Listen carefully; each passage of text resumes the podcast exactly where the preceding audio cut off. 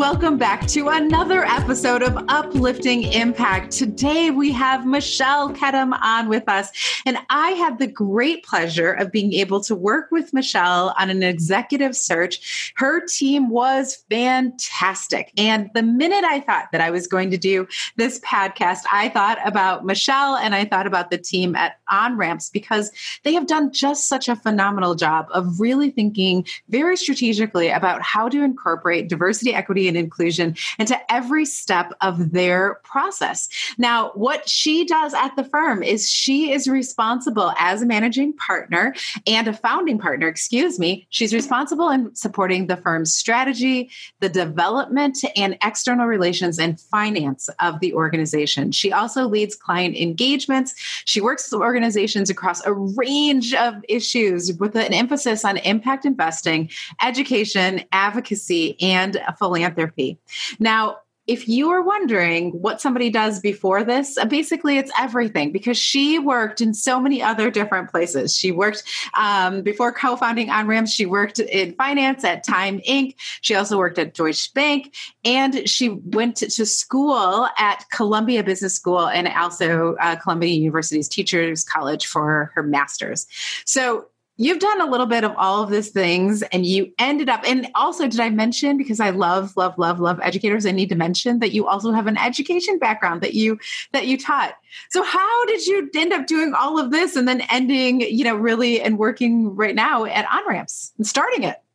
It's such an interesting question. So I always joke that, you know, nobody should look at the first five years of somebody's resume and accuse them of being job hoppy because most people need to try a number of things before they end up in whatever their career path is. And so I grew up, I loved school. I thought I wanted to be a teacher. I thought I loved students. I loved learning. I loved classrooms. But once I got on the other side of the table, it just wasn't the job I thought it would be. Mm-hmm. And it was a little bureaucratic and hierarchical. so I decided I wanted to be an entrepreneur and I didn't know why. That was the opposite of teaching. I tried to do a number of different things. I worked on Wall Street because that seemed worth trying, didn't work out. Went to business school because that's the best way to get a do over. And then I did a management rotation program at Time Inc. and saw a little bit more of the business.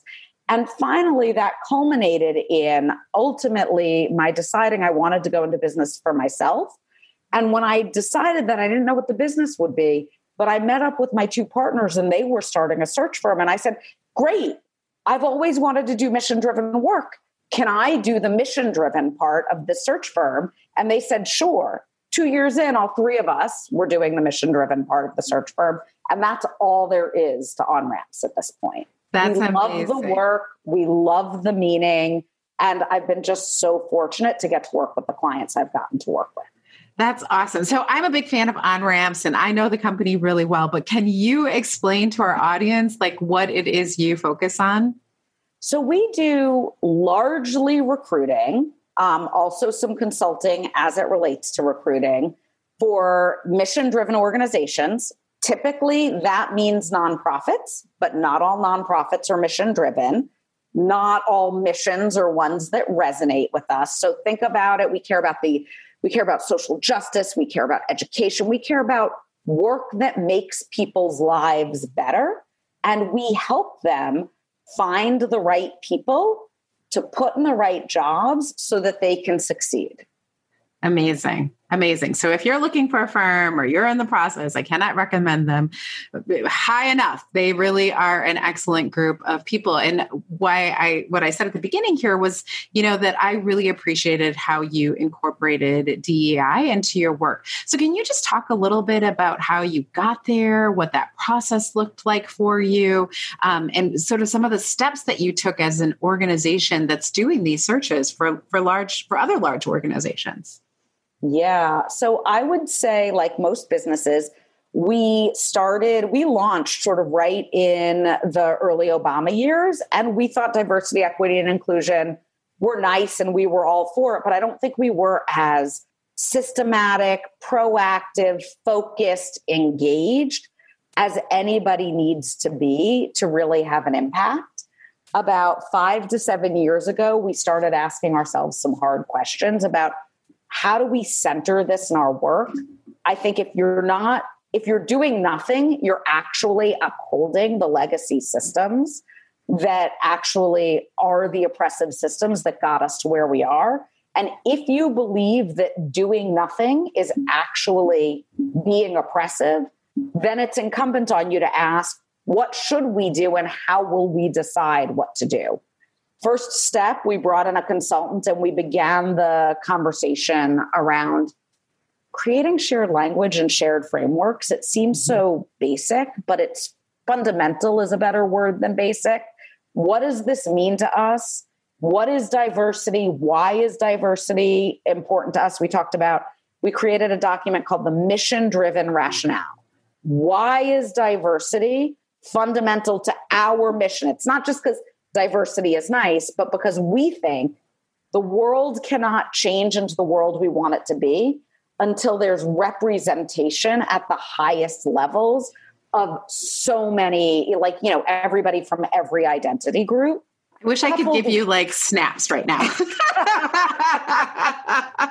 please, snaps. Okay, oh please. Sorry gosh. to interrupt you. no, and then equally as important is you get better team performance when you don't have group think, when you don't have all the same kind of people sitting in the room thinking the same thing as one another? Who asks the hard questions?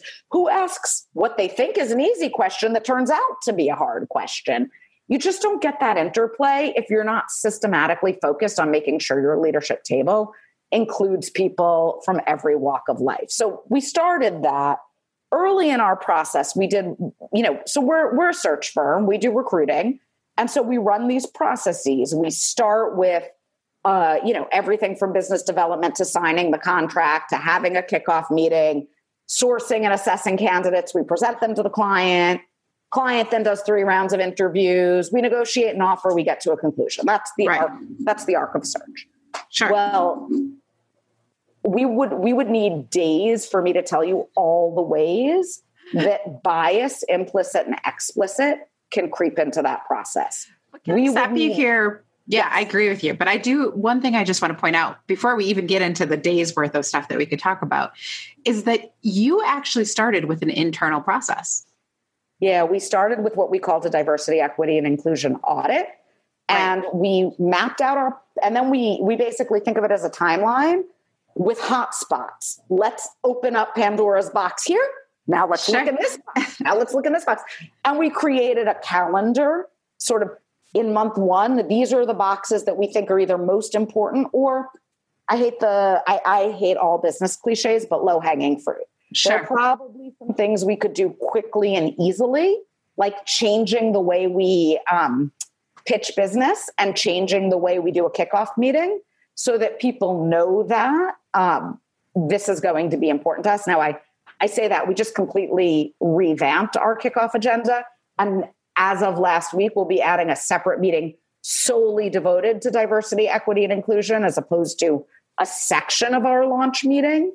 That said, it used to be something that we hoped would come up, we'd like to come up, but we didn't write it. in. weren't intentional. We didn't have it. systematic questions we asked right. the client.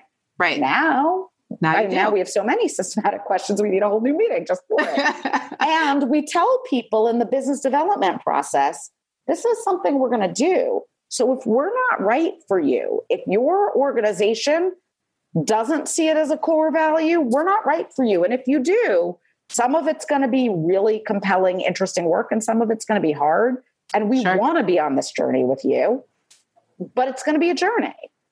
So I just wanted to point that out though, because I think a lot of times, you know, when we talk to people and we talk about what their activities might be or where they might be headed, a lot of them will start with all of these external things, right? Well, this is that and that, but they don't start with the internal things and then they're confused like well why didn't it work we we we said we were going to change this and we said we are going to do this and we pushed out this and we requested this and we told our team this but they don't take that moment for that internal audit so i just didn't mean to take you away no. from some because i would like to get into some of the things that after you did the audit because there are things that you've done that are in other people's boxes right that you discovered yeah. in your box that you know are in other people's boxes because you're interfacing with them So tell us about some of the the strategies that you've used or that you've changed thinking about how you go about this work and really source and bring in a great candidate slate.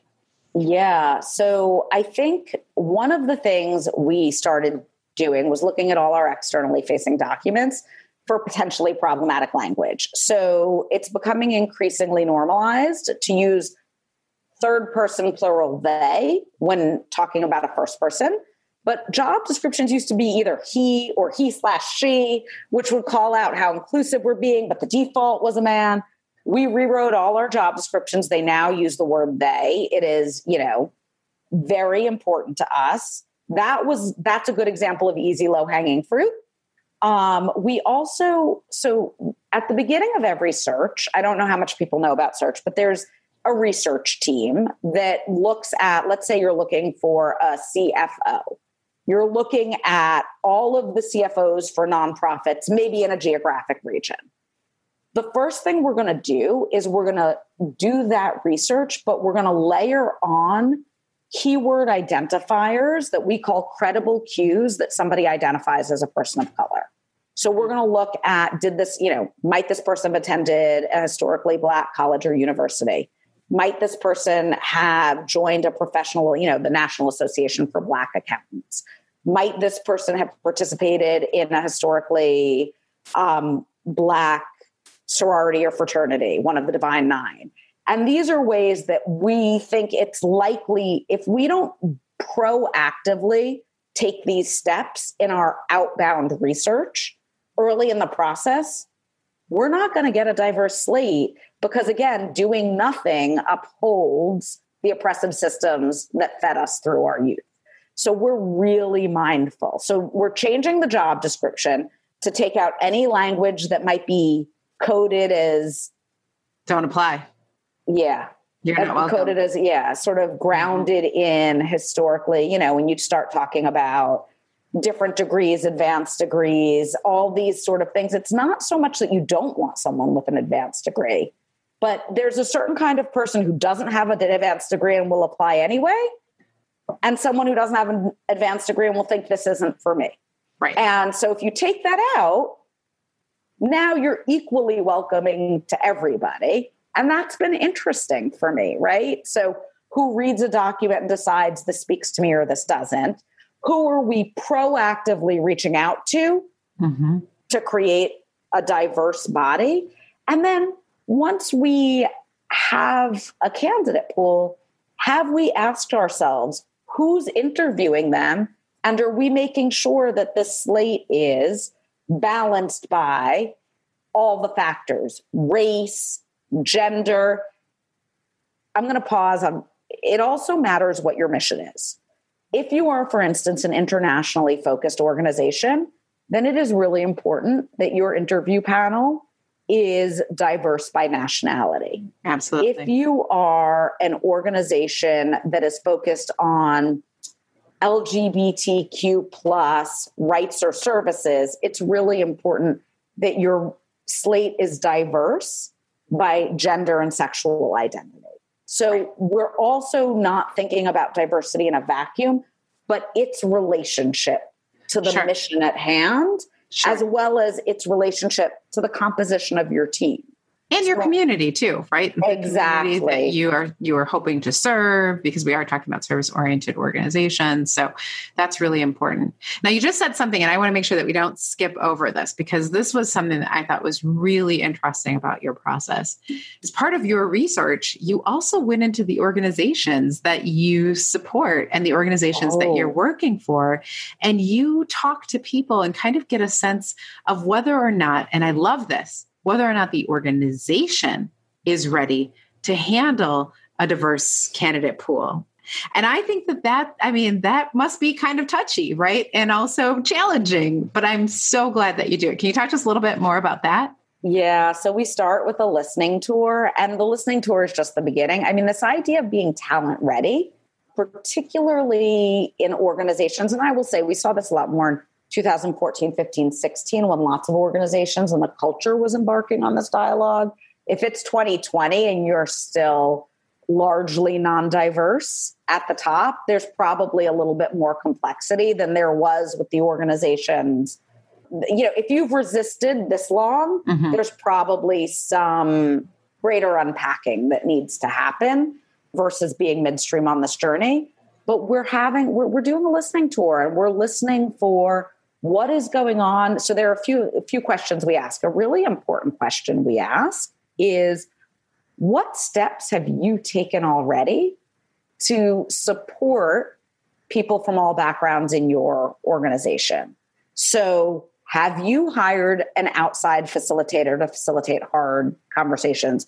Have you looked at your own policies, your own promotion philosophies, your own compensation to make sure that you feel good that everything is banded correctly? have you you know nor have you created a shared set of frameworks and language for your organization so that these topics are sort of demystified and destigmatized and so when organizations have done that they're better able to not just hire people and i will say it is really important just if you're a super talented person of color you don't want to go to an organization in 2020 that hasn't taken those steps. And you don't have to because the culture is changing and so many organizations have. And, and, that's one of the things I was wondering about too, because as you talk to candidates, are you seeing an increase in the number of questions that people are asking about potential, you know, employers when it relates to what they're like diversity, equity, inclusion? Are you are, are you seeing a push pull situation? Or are you seeing it on both sides? I'm seeing it on both sides. And I, I think there are two factors going on. So, at first, I, I do think the culture has changed tremendously. There were some big watershed moments um, right around Black Lives Matter that really changed and brought above the surface tensions that were hiding under the surface that needed to be unearthed. We have a long way to go, but conversations have become have started. But I also personally am starting the conversation and all the interviews I do, regardless of where, you know, one of the things that's really important for us is that we have a standard interview guide. We do that for equity purposes. Well, part of that interview guide is introducing the topic so that it's not somebody else's burden to start the conversation with me. So, yes, the culture has changed, but also we at OnRamps have worked to change. Absolutely. And I think that that's important, you know, because a lot of people who are listening to this, they may be in the place right now where they are hiring, or they may be in a place right now where they're considering going into a role. And one of the things I will tell people all of the time, no matter if you're the person who's, you know, hiring or if you're the person who's looking for the job, is this conversation about culture. If it doesn't happen during the recruiting process and people don't understand where you sit, nobody wants to be surprised right? Nobody yeah. wants to be surprised in in this space. It's just it's not fun. And so being able to infuse your entire system with this dialogue so that it, it does become part of the culture and part of what the expectation is that you can have these really frank conversations is important for the health of the whole organization. And I'll also say for the organizations that are really centering this, and, and this is a place where the nonprofit sector, mission driven organizations, actually, you know, there's this antiquated, like, oh, cute baby nonprofit should learn from the private sector. I actually think the private sector could learn from the nonprofit sector here because of the nature of our work. Mm-hmm. We've centered this dialogue. And the reality is, if an organization has centered the dialogue, they're not going to want a candidate that's not bringing it up, right? Like they want the candidate that cares because you know it's interesting i'm working with one client and they said it's not that i want to hire someone to come solve this for me. It's that this is a burden we all carry and i really want whoever walks in and assumes this role to come share changing this society alongside us. And it was really beautiful imagery. I really i now quote it to everybody who applies for that job and it yes. makes the people who care want that job more Absolutely. So I'm just so glad that we had the chance to chat here today. You know, there's a lot of, no matter what organization you're in, no matter what sector you're in, everybody knows that doing HR and bringing people in is literally the most important thing that you can do to make sure that your organization thrives. The fact that you're creating a space you know, through what OnRamps is doing, the fact that you're really leading the charge in how we can try out these different things and bring them in is just such a, I mean, it's just, it's just so awesome. So thank you so much for doing that. My pleasure. and I just wanted, I just, I got a little bit of a, and I just wanted to say that one of the things uh, that everybody listening can really do with this information is you can apply it. You can take it and look at your own practices and the things that you are doing in your own process. You might be, you know, doing a, a search right now and you could think about, well, what is the link? Look at your job description what language in there is necessary what's really not necessary but maybe you know be pushing people off. Look at the, the, all the steps in your process. Can you do an audit yourself? Maybe if you could bring somebody in to do it great. But if you can't can you just look at the practices yourself? Can you do a listening tour how was the onboarding process for the people who have come into your organization? How is it different for different groups that are in the organization and their experience of what that feels like? These are all questions that as leaders we really have to own. And i love what you just ended with this idea that you know the greatest leaders the ones who people want to hire are the ones who are elevating this conversation to the top. They're not waiting for it. They understand that it's critical in their jobs so i am so grateful that we got a chance to chat, Michelle. It's always so wonderful uh, to be able to talk to you. If people wanted to connect with you or on ramps or want to hire you because of all the wonderful things that you're doing, how, what's the best way to do that? Well, um, we're active on social media, so definitely you can find us there. If you come to our website, there's a little contact form, and obviously people can find me, you know, email and, and ask for me specifically, but ask for any of us because none of it matters if you don't make it organization wide. So you're not going to get a greater commitment from me than any of my colleagues. In fact, I've learned so much from my colleagues. I would be totally remiss if I didn't shout out that A, I, like everyone in this nation, is still on a learning journey. And B, I'm learning so much from my colleagues every day. So reach out to us on social media or find us on our website. Awesome. We'll make sure that we put all that information in the show notes. For those of you who have had the opportunity to listen or to watch today, just want to say thank you so much. We hope that you continue to follow us here at Uplifting Impact. We do believe that if you are having this conversation and you are including these practices in your work, you are going to create a more diverse, equitable, and inclusive world. And that is absolutely what we need in order to thrive. Take care.